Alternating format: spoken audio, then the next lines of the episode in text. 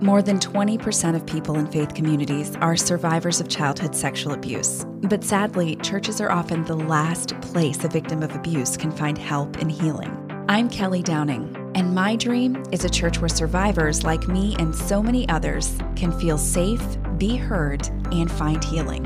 Until that happens, this is Survivor Sanctuary, a podcast for survivors of sexual abuse who are navigating the road to healing and for anyone who wants to be a part of the major heart renovation the church needs so that our faith communities can truly become sanctuaries for survivors.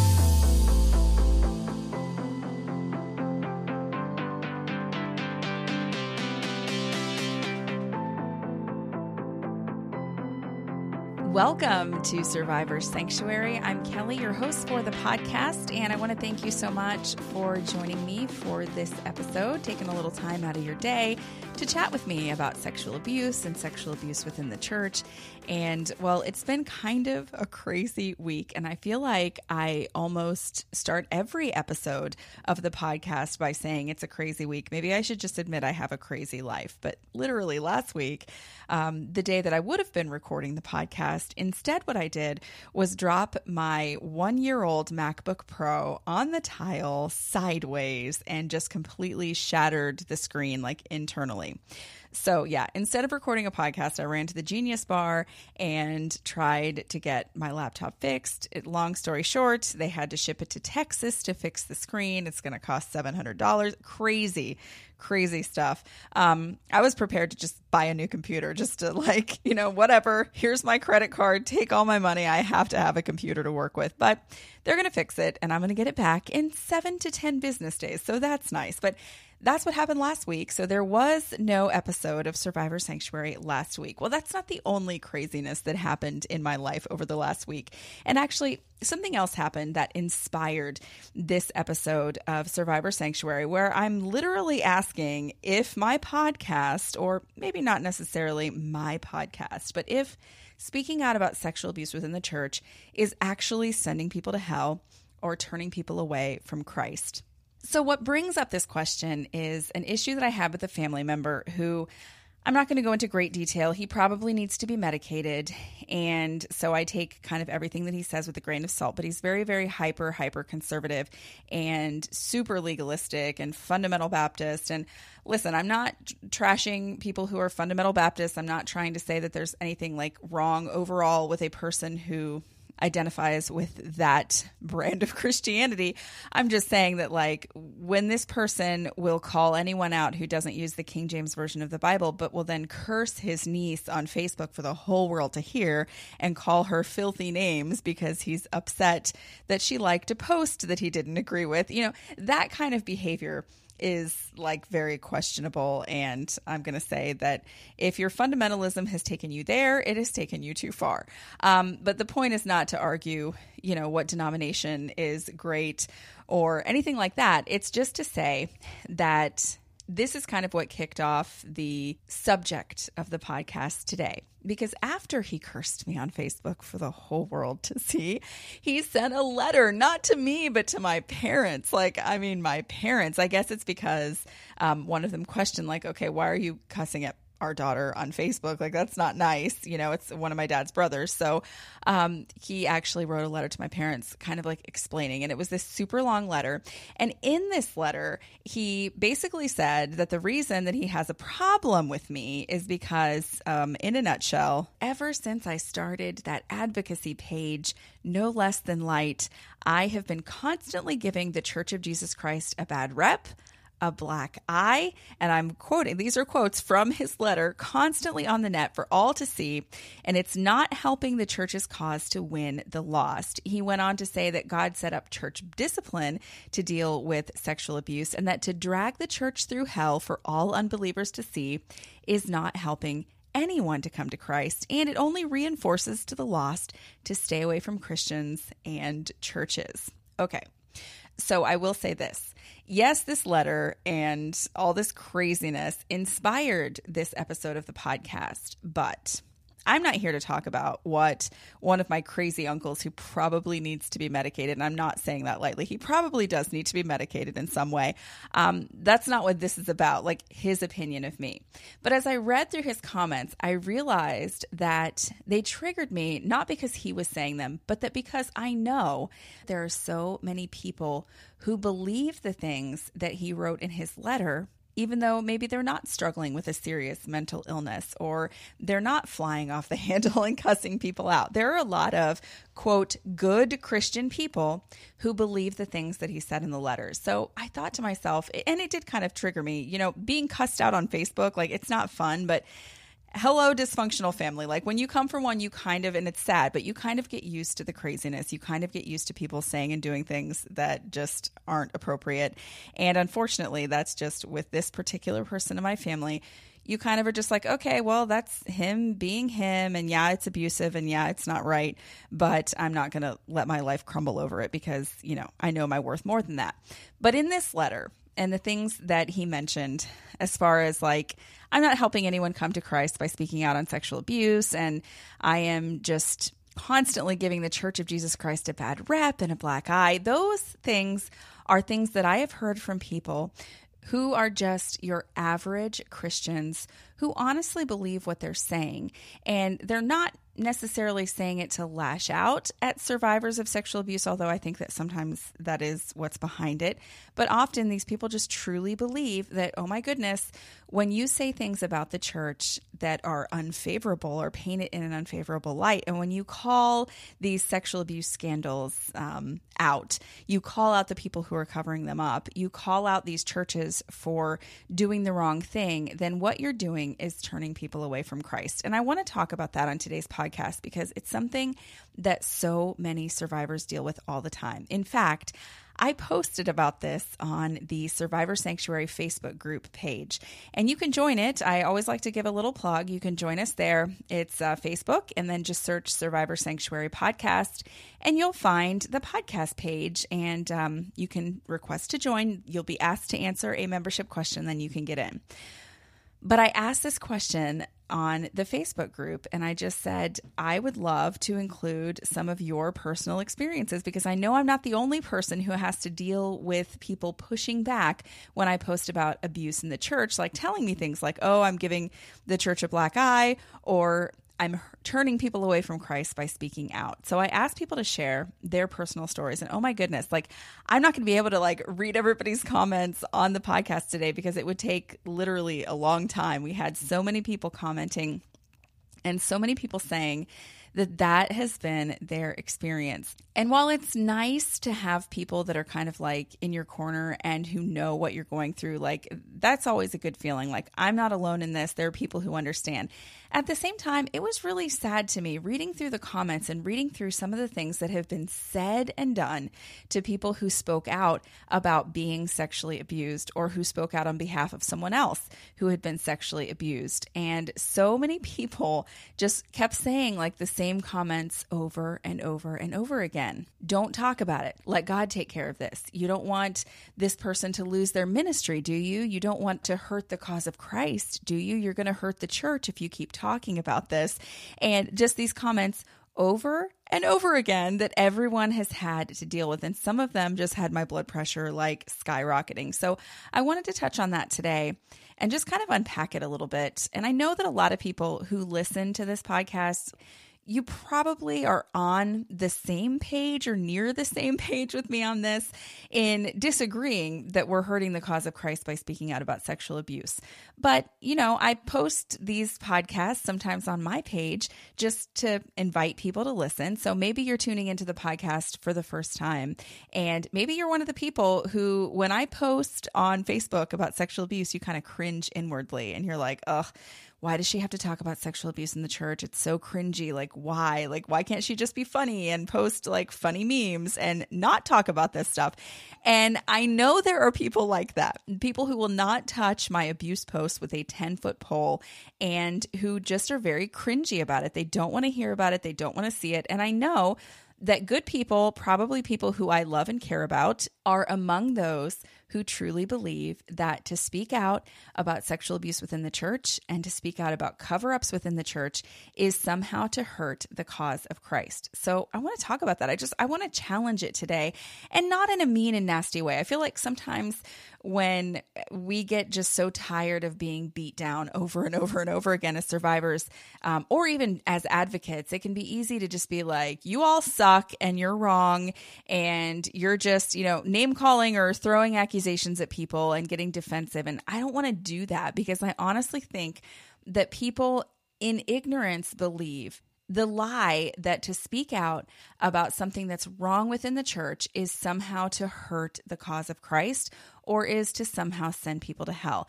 And going back to some of the posts that were on the Survivor Sanctuary Facebook page, I literally had people saying, multiple people saying that they were told that people were going to go to hell if they spoke out. Like, you're going to be responsible for lost souls if you need to talk about the fact that this pastor sexually abused you for years. That this pastor, like, trigger warning, because I'm just going to say it, like, this pastor raped you when you were a small child. But if you speak out about it, you're sending people to hell. I don't understand people's thought process when they're saying things like this to victims of sexual abuse. But this is something that sexual abuse victims deal with all the time. And that's not an exaggeration. That's not just saying like, "Oh, this is a thing we've heard people deal with." Like if if you're a survivor, you know what I'm talking about because I'm sure you have your own stories. We all have them. And it's not fair. It's not fair that you tell a small child that they're sending people to hell if they need help with what's happened to them, that they're sending people to hell if they're trying to stop a child predator from sexualizing other children. It's just a little bit insane and bothers me more than I can relay on this podcast. But reading those comments, and I want to thank everybody, first of all, if you commented on the group page, I want to thank you for being willing to put part of your story out there and to be vulnerable. And and to engage in this conversation. And I'm also sad that so many people were able to comment because so many people have dealt with this. So, I want to ask by what we're doing by speaking out on sexual abuse, uh, what is a person doing when they speak out about sexual abuse? Because there are a lot of misconceptions, and I've talked about this in past podcasts, but essentially what we're doing is we're seeing a very big problem and we are trying to prevent what happened to us from happening to someone else. We are trying to find justice for something that happened and that people are trying to actively cover up, or that the person, the perpetrator, has never been held responsible for those actions. Um, we're trying to warn people who maybe are going to a church where there is a predator who is literally behind the pulpit. And this happens all the time for survivors as well. There's a predator in the pulpit. And as survivors, we feel responsible. We feel responsible because we do not want what happened to us to happen to anybody else. So what we're doing when we speak out, and I guess I can't speak for every single, you know, survivor of, of sexual abuse that we're all speaking out for the exact same reason, but it really falls kind of along the same line. If it's not exactly the same, it's because we are trying to protect other people from what happened to us. We're trying to get our stories out because suddenly we realize that what happened to us and what we had kept quiet for so long is a really, really terrible thing, and that we wrongly were silenced and that this needs to get out so that other people are not in danger. There are variations and, and different reasons for every survivor to speak out. None of them are wrong, you know, but I think they all kind of, when we speak out on sexual abuse in the church, it's because we need to see a change in the church. And typically, by the time that somebody decides to speak out, they have tried to go through every other channel to fix the problem. And that's typically what happens. You try to come forward about the fact that you were sexually abused, you try to get a church to take it seriously, and they refuse to do it. So then every single Sunday, you have children in pews who are vulnerable to a person who you know is a predator. And if it's not a person who is a known predator, it's someone who is covering up for people who are known predators. And that's a huge problem. One of the main things that people like to say is that this is a problem that you deal with within the four walls of the church and that you don't make it public for everybody else to hear. I think that's a big argument that a lot of us hear. Well, I would say this if somebody broke into your house and robbed you, and that person went to your church, you probably would not go to the church and ask the church to discipline that person. If you realized that you had been robbed, you would call the police, right? You'd call the police. Maybe the story would get into the news. You know, maybe news would get into the community that it had happened, but I don't think anybody would be ashamed for saying, okay, this person who went to my church broke into my house and robbed me blind. And because that's a felony, I called the police and the police are dealing with it. So, yes, this person is now going to prison because they, you know, committed robbery and they broke into my house and that's against the law. Uh, think of it as if somebody in your church was committing murders. Like if you found out that someone was a serial killer and they were literally killing people like every once in a while somebody would just disappear and you knew this person was responsible. You're not going to ask your church board to discipline this serial killer or discipline the person who robbed your house or who stole your car. You're not going to have the church do that. Why? Because these are legal issues that are actually, it, it's against the law. It's a felony for somebody to sexually abuse a child, and it's a crime. And that means that no, this is not something for church discipline to handle. First of all, it's something for the police to handle because the church is not equipped. We're not detectives, we're not police officers, we don't have law degrees. Uh, uh most of us, like it's not something that the church is set up to take care of. That is what the law is for, and we're to obey the laws of the land. So if you tell someone that to speak out is wrong and that we need to handle the instances of sexual abuse within the church, then you can literally find the scripture in, in Romans 13, like you're to obey the governing authorities and we're to obey the laws of the land. So you are actually in contradiction, direct contradiction with scripture, if you tell someone that sexual abuse is something that needs to be handled with church discipline, because it absolutely does not need to be dealt with with church discipline. Does the church have to deal with it? Yes, the church does. But that's not the first group of people or agency that deals with sexual abuse. It's the police. So this is something that's going to get on into the news regardless. And if you went to a church where your church leaders were covering up for a murderer. Like they knew that one of their deacons liked to kill people. He had fun doing it and he tried to hide his life of crime, but everybody kind of knew, like, yeah, he's murdering people. I mean, this might sound like a dumb example um, because does this happen in churches? No, but the reason is because nobody is not reporting murder. Nobody is not reporting that their car got stolen. Like they're not dealing with felony crimes within the church and, and saying, oh, this is a matter of church discipline. They're calling the stinking police. So stop telling people that for issues of sexual abuse, we just need to handle it in house. It is not scriptural. There's nothing you can find in scripture to back that up. And it's not something that you do with any other crime that gets committed within the church. And it's kind of a slap in the face to victims of sexual abuse, it really feels like a slap in the face because it's like, okay, if somebody stole your car out of the church parking lot and that person attended your, your church services, you're calling the police, you're dealing with it in the legal way that everybody knows that you should, and, and no one's arguing with you that because your car got stolen, that you should be handling it with church discipline. No one's arguing that. But then you have children whose lives have literally been crushed by somebody who has sexually violated their bodies, and you're telling these small children and the people who care about them, like their parents and their siblings and, and whoever else that is horrified by what's happened to them, you're telling them that you don't need to go to the police for this. This is something we're going to handle in house.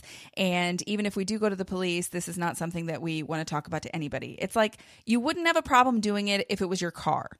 But when it's a human being, somehow that makes it this huge thing that needs to be covered up, that's something that I will literally never understand as long as I'm alive. Like, God will have to help me with that when I get to glory because I'm never understanding that as long as I live on this earth. So we've cleared that up. Sexual abuse is absolutely not a matter of church discipline. It is a crime. It is something that you are mandated to report as a church leader.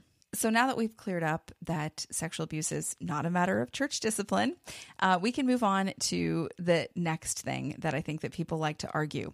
It's that even if people will agree, you're right. Sexual abuse is not a matter of church discipline only. Like we need to call the police. Everything needs to be handled through the proper like legal channels and we need to handle allegations of sexual abuse in the legal, proper way. Even if people agree with that, there are still these people who might agree with that sentiment, but will then go on to say, but you don't need to speak out about this on Facebook. Because if you talk on Facebook, if you talk on Twitter, if you talk to the Washington Post or the New York Times about the things that are happening within the church, you're making the church look bad. You are giving the church a bad reputation and you're hurting the cause of Christ. So people might agree that yes, sexual abuse is terrible. Yes, it needs to be punished. And yes, you need the proper authorities involved. But no, you don't need to talk about it. Um, that's what I want to touch on next because I think that that is even a bigger problem than people thinking that sexual abuse needs to be handled with just church discipline because I think there's a lot more attention now on sexual abuse within the church.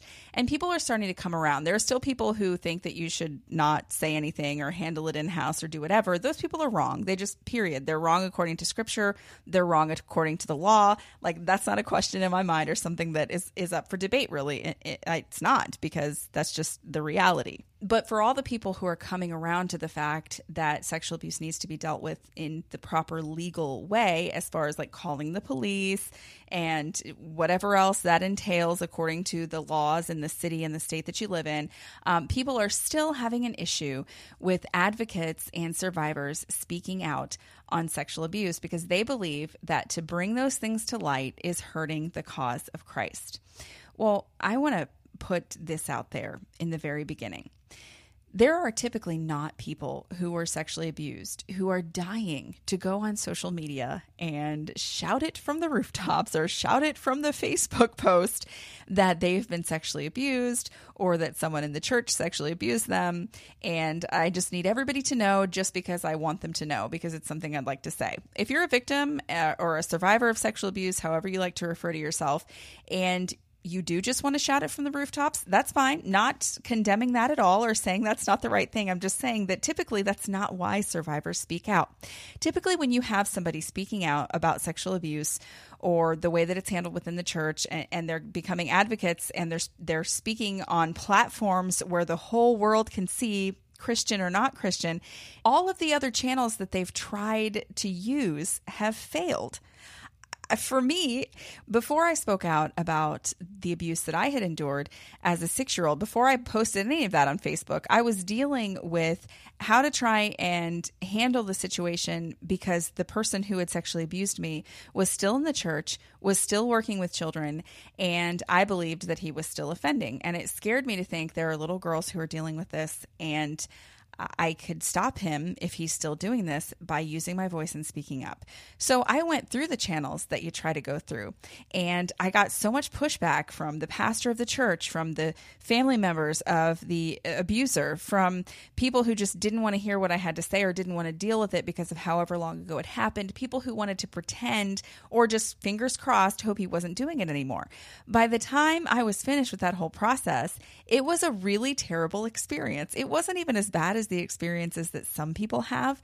But when all of that was said and done, I put friendships on the line. I put my reputation on the line. I put out things that made me completely vulnerable and like laid bare and naked for the whole church to see. I did all of those things in the hopes that we could stop this man who I knew liked to prey on little girls from being around little girls in the church. And all this time later, he's still around little girls in the church. So it's not like uh, the church handled it perfectly. They handled it beautifully. And I spoke up and they said, Oh my goodness, thank you so much for telling us your story. We're so glad that you let us know that we need to worry about this person. And he is not allowed to be in services with children ever again in our church because we believe that you know, protecting children is the most important thing. If any of that had actually happened, I might not be talking to you on this microphone right now. I mean, maybe I would be speaking up for other people because that tends to be something that I'm drawn to anyway. But as far as speaking out about my own personal story and the mishandling of sexual abuse allegations like the reason that i have to speak out about them is because they were mishandled is because all those channels that i went through to go to the church to go to the mission board to appeal to people who had the power to do something to protect children and they all chose not to do it. And having somebody stand in front of a church and say oh I've committed sin and so I can't be a deacon anymore, but nothing else is changing. Like that is not handling an allegation of sexual abuse properly, especially when there's a danger to children who are still there. So, when you finally see someone speaking out on Facebook or someone speaking out on Twitter or somebody sharing their story with the Washington Post, let me tell you, you don't know the hell that that person has been through to get to that point. These people have tried to go through every channel, including the church discipline channel. And yes, I'm using my air quotes. I do that and then I forget you can't see me right now. Um, but they've tried to go through these channels and it hasn't worked. They've tried to get churches like we have people in our Facebook group, people who who literally commented today that they were told that they were sending people to hell by speaking out. And their abusers are now in foreign countries running ministries and schools for little children, adopting little girls the same age as the people that they liked to abuse in the past. Like the reason that we speak out is because our voices are necessary to make a change. Because when we've gone to the church, when we've tried to reason with people and say, please hear us and listen to us, like this person is a danger to little children. This person is a danger to the kids in your congregation. Please listen because lives are going to be destroyed if you don't. And over and over again, we're having people either not listen at all or call us liars or tell us that we're bitter or tell us that we're just trying to sow discord. Or we have people who say, like, yeah, you might be right that this happened, but this person's really sorry. So we're not going to make him stop teaching children in the church we've appealed to the people that we can appeal to within the church and they haven't listened. They've turned a blind eye. And I'm not saying that in every single church that's what every single person is doing, but I am saying in almost every single church, that's what's happened. That we would not have all of these survivors of sexual abuse and advocates who are saying the exact same thing, even though all of their stories happened in different places and at different times and under different conditions. Because our stories are so, so similar that when we try to go to the church, when we try to get help, when we try to stop someone that we believe is a predator, we are told over and over and over again that we need to be quiet, that to speak out is somehow harmful to the church and harmful to the cause of Christ. And I want to give you a challenge. If you're a person that's ever thought, like, oh my gosh, these people just need to shut up on Facebook about sexual abuse, stop making the church look bad, I want you to open your Bible, find every commentary you can find, Google it if you must, but find me an instance in the Bible, any instance in the Bible where God condones the covering up of sin. Find me one because it's not there. And I can say that confidently. It is not there where God says, hey, let's just cover up this sin. I mean, if you're talking about sins being covered by the blood, that's a completely different thing. But where God is actually condoning someone trying to hide their sin, because what you see in scripture over and over and over again is that God was a serial caller outer of sin. Jesus was a serial caller outer of people who were religious leaders. And if you think of within the church, that's what we're dealing with as well people who are religious leaders who are worried about appearance, worried about the outside, tying heavy burdens on other people. And as Jesus put it to them, they're full of dead men's bones. They're whitewashed tombs. You look great on the outside, but on the inside, you suck. I mean, that's essentially what he's saying. So there's no instance in the Bible where God condones the covering up of sin or helps people cover up their sin. There's no instance in the Bible where Jesus, like, was just like, oh, hey, spiritual leader, hey, leader in the synagogue who is claiming to know God and be one of his messengers, like, we're cool. Like, I'm not going to say anything in front of these crowds of people when I talk to you because I don't want to make my temple look bad. I don't want to make the house of God look like it has a bad rep. Like, that wasn't Jesus. Read your Bible because it wasn't him. And like, he didn't go to the money changers in the temple and say, like, hey, guys, you know, could we, could I just chat with you here in private. I don't want to make the church look bad, you know, but what you're doing in here, probably want to rethink this. Like that wasn't Jesus. He was turning over tables. He threw a hissy fit and he made a scene. He made a scene because what was happening in his house in in God's temple was not right. And he made a scene about it and he was very vocal about it and this wasn't something that was hidden because we didn't want the church to look bad there's no instance where people are saying in the Bible that the problem with sin is that you're giving us a bad reputation. Like, that's not the problem with sin. The sin itself is the issue. It is not the calling out of the sin that is the issue, especially when that sin is oppressive to vulnerable people, is oppressive to children, is like you look at Jesus in the Bible, those are the people, the, the people who were vulnerable, the oppressed, children he talked about, that he stood up for and on whose behalf he got angry and was very outspoken. So if you see an advocate on Facebook or wherever it is and they're speaking out and you're tempted to say that what they're speaking out about is hurting the cause of Christ, no. Us speaking out about it is not hurting the cause of Christ. People doing it is hurting the cause of Christ. I'm not sure where we got the idea that we needed to hide our sins because that's not something that we learn in scripture. And we learn the opposite in scripture. We're not told to hide our sins. In fact, Paul in the New Testament says that we are to expose the evil deeds of darkness. We're told in the Bible that everything that's done in darkness is going to be brought to life. Like if you look at how the prophet Nathaniel rebuked King David after he stole Uriah's wife and had Uriah murdered, he did it publicly. And, and his punishment, Nathaniel said, like, you did this in secret secret, but God is going to punish you for everybody to see. And was God saying, "Oh, can't punish David, can't can't call him out because that's going to make my church look bad. It's nonsense. Like it's not in scripture. I feel like we have these man made rules and man made little platitudes that we've somehow assigned to the Bible. Do you ever remember, like in Sunday school, they'd give you like a quiz, a, a list of sayings, and you had to say, like, which sayings came from the Bible and which didn't.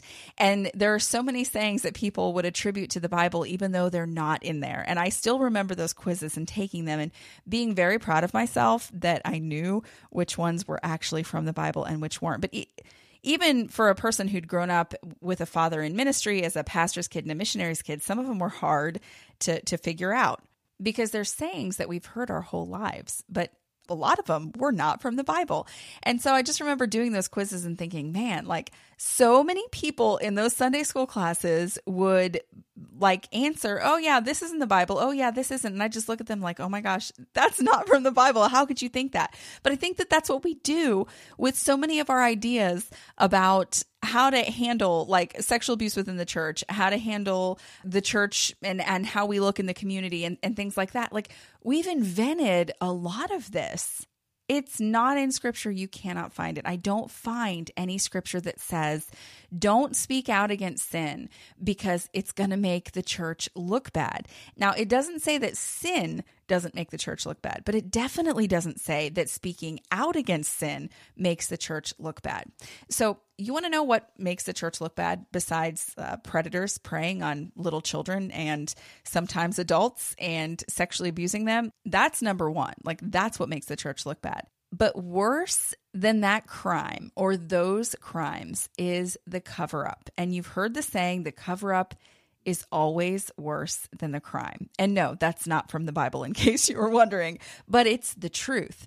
It is always worse than the crime itself. You commit a crime and you confess to it, you're going to get less prison time than if you commit a crime and go through some elaborate cover up because it's always worse, you know, and the deception that you have to go through to cover up that crime is even worse than the thing you actually did in the first place. That's what gets to people. That's what people can't believe.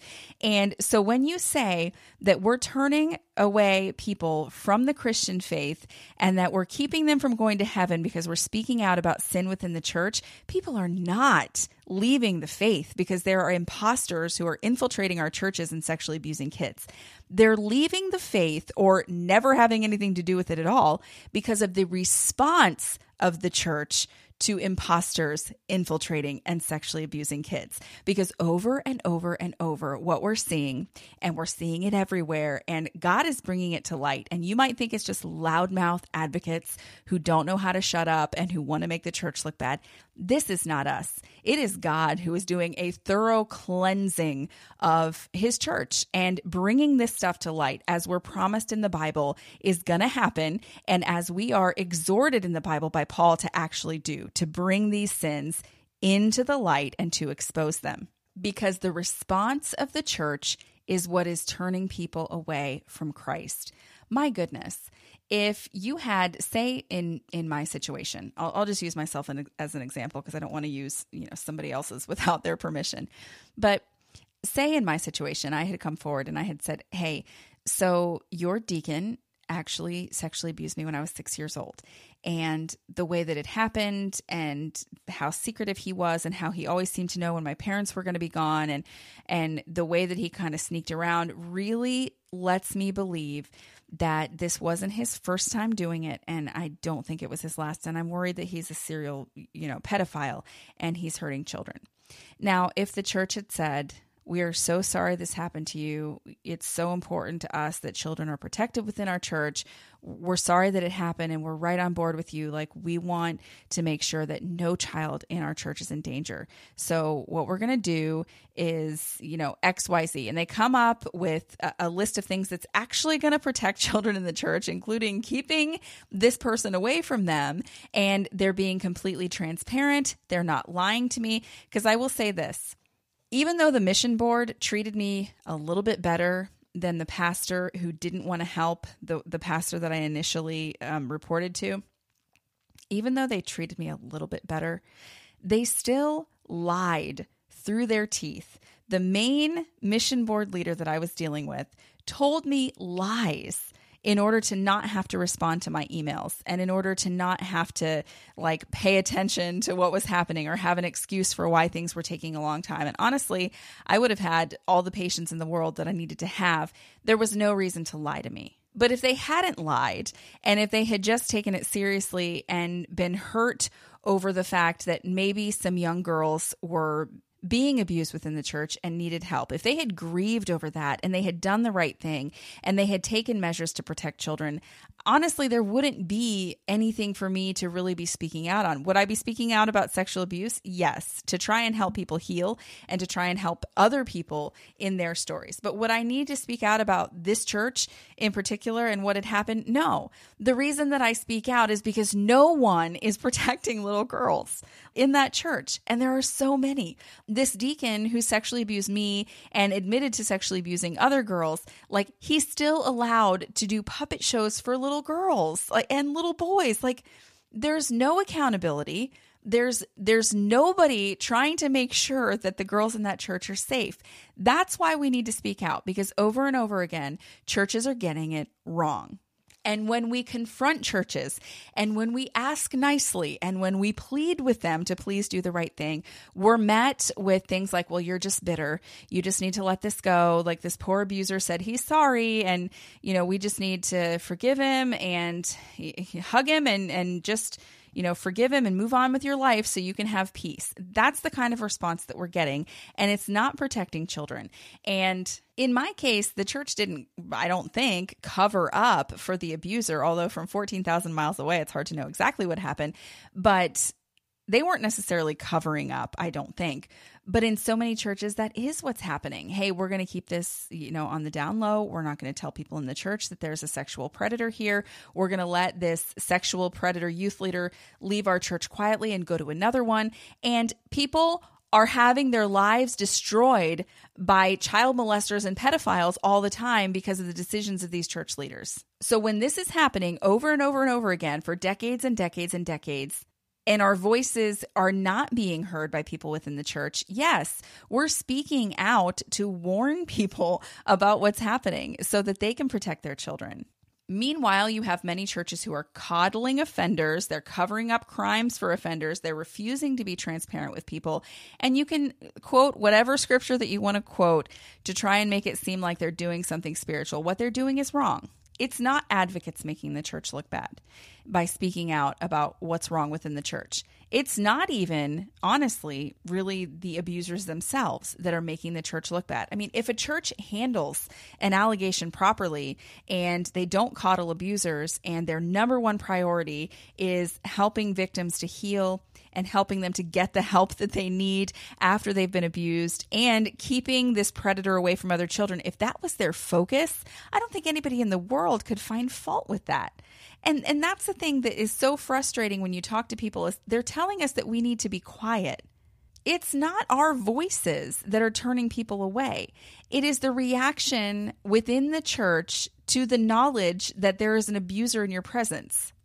These are some serious cover ups that, if, if, you go and, and read news stories, and, and Christians who believe that our job is to be God's like PR team and we got to protect the reputation of the Lord. That's our job as Christians, pr- protect God and and his rep. It's like, have you read the Bible before? I want to ask people like, have you ever read the Bible? If God was concerned with protecting his reputation by hiding the sins of people who claim to follow him, like do you honestly think that half of the stuff that's in the Bible would be there, or like nine tenths of the stuff that's in the Bible?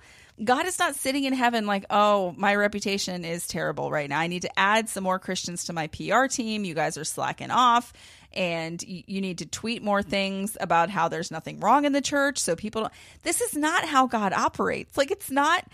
It, read the Bible. That's all I can say. It's like find in there where God condones the covering up of sin.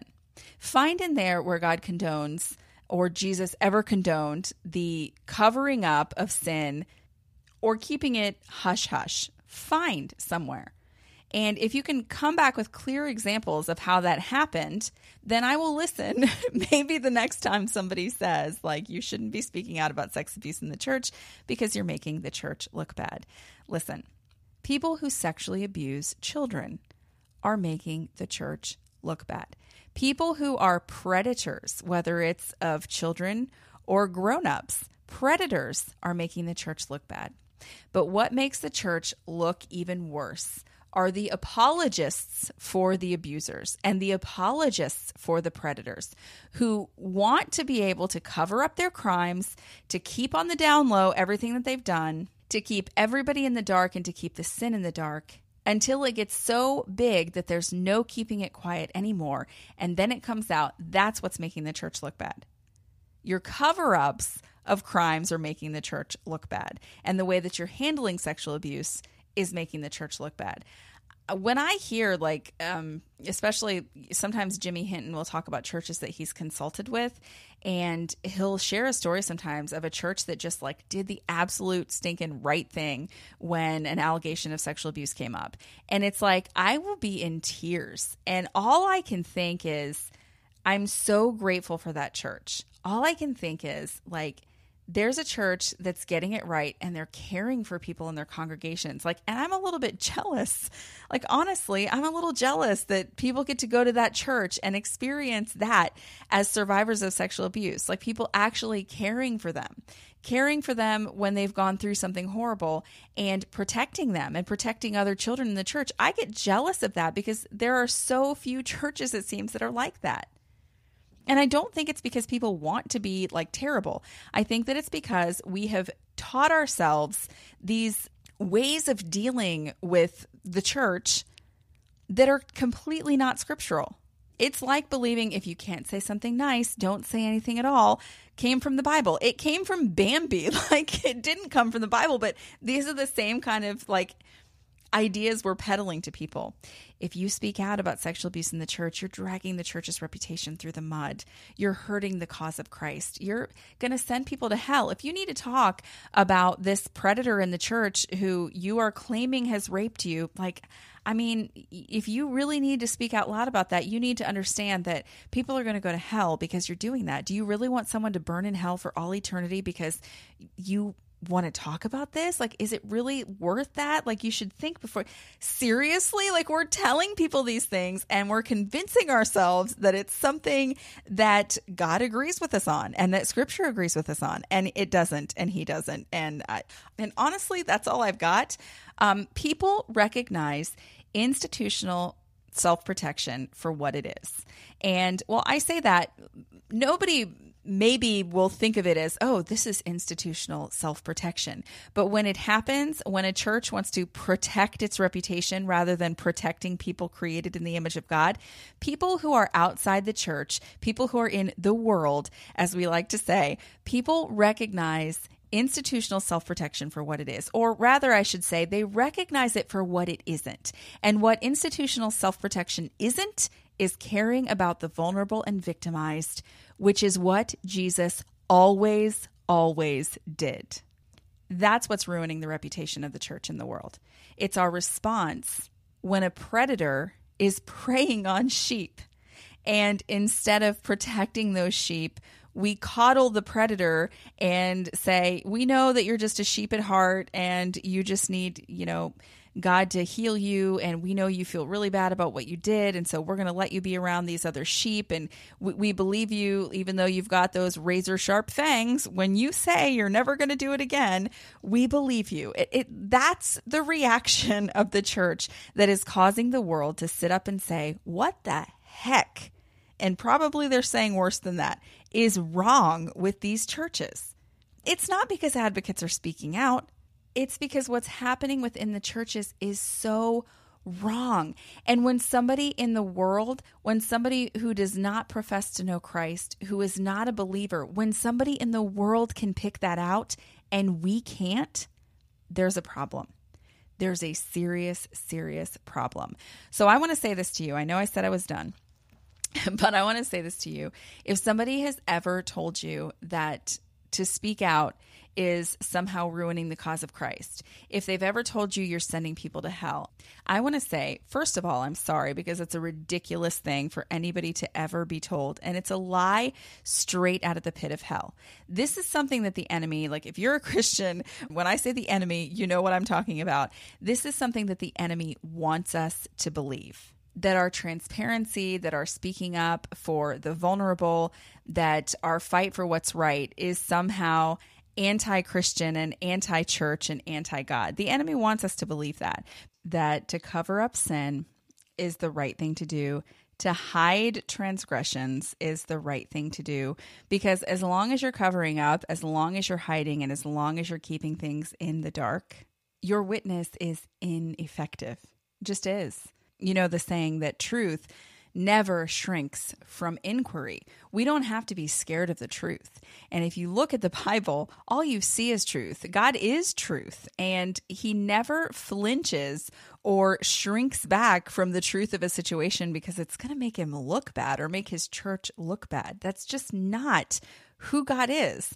And that's not what He stands for. And bringing sin out into the light and being transparent and refusing to hide, whether it's Adam and Eve hiding in the garden, whether it's King David trying to hide the sin that he committed against God and Uriah, whether it's any other story in the Bible where somebody tried to hide a transgression and it never, ever ends nicely for that person. God is truth. And speaking the truth and opening up our mouths and speaking out for what's right is never wrong. It's not wrong. So when people tell you that it's wrong, they're telling you because there's something in them that cannot handle the truth that you're sharing.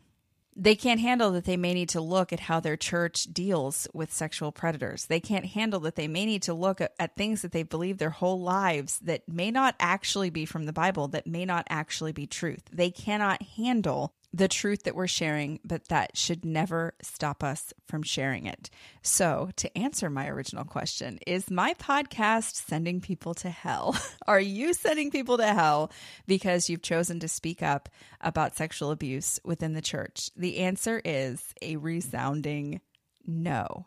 I think that, especially as believers. I'm a Christian, I'm a believer. And if I'm talking to somebody about the issues within the church, it's never to just say, oh, you shouldn't like Christians because they're all terrible. Oh, you shouldn't. It's never that. It's that I know what Christ would actually want from us based on his word. I know from scripture that protecting the vulnerable and protecting the innocent from wolves is an important thing.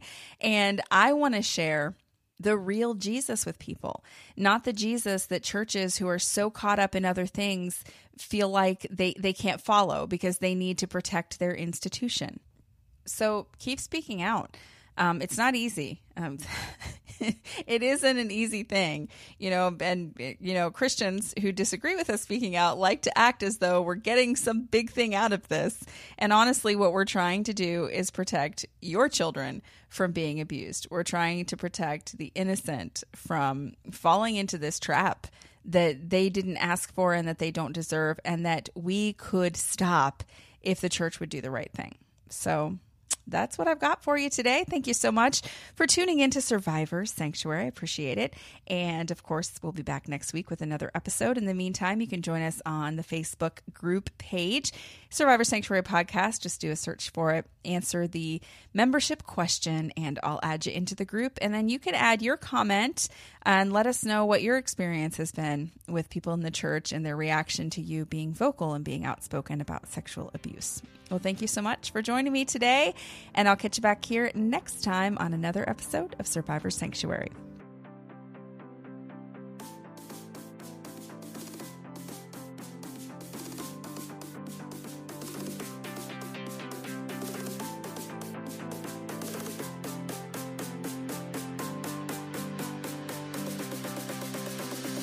Thanks for listening to Survivor Sanctuary with me, Kelly Downing.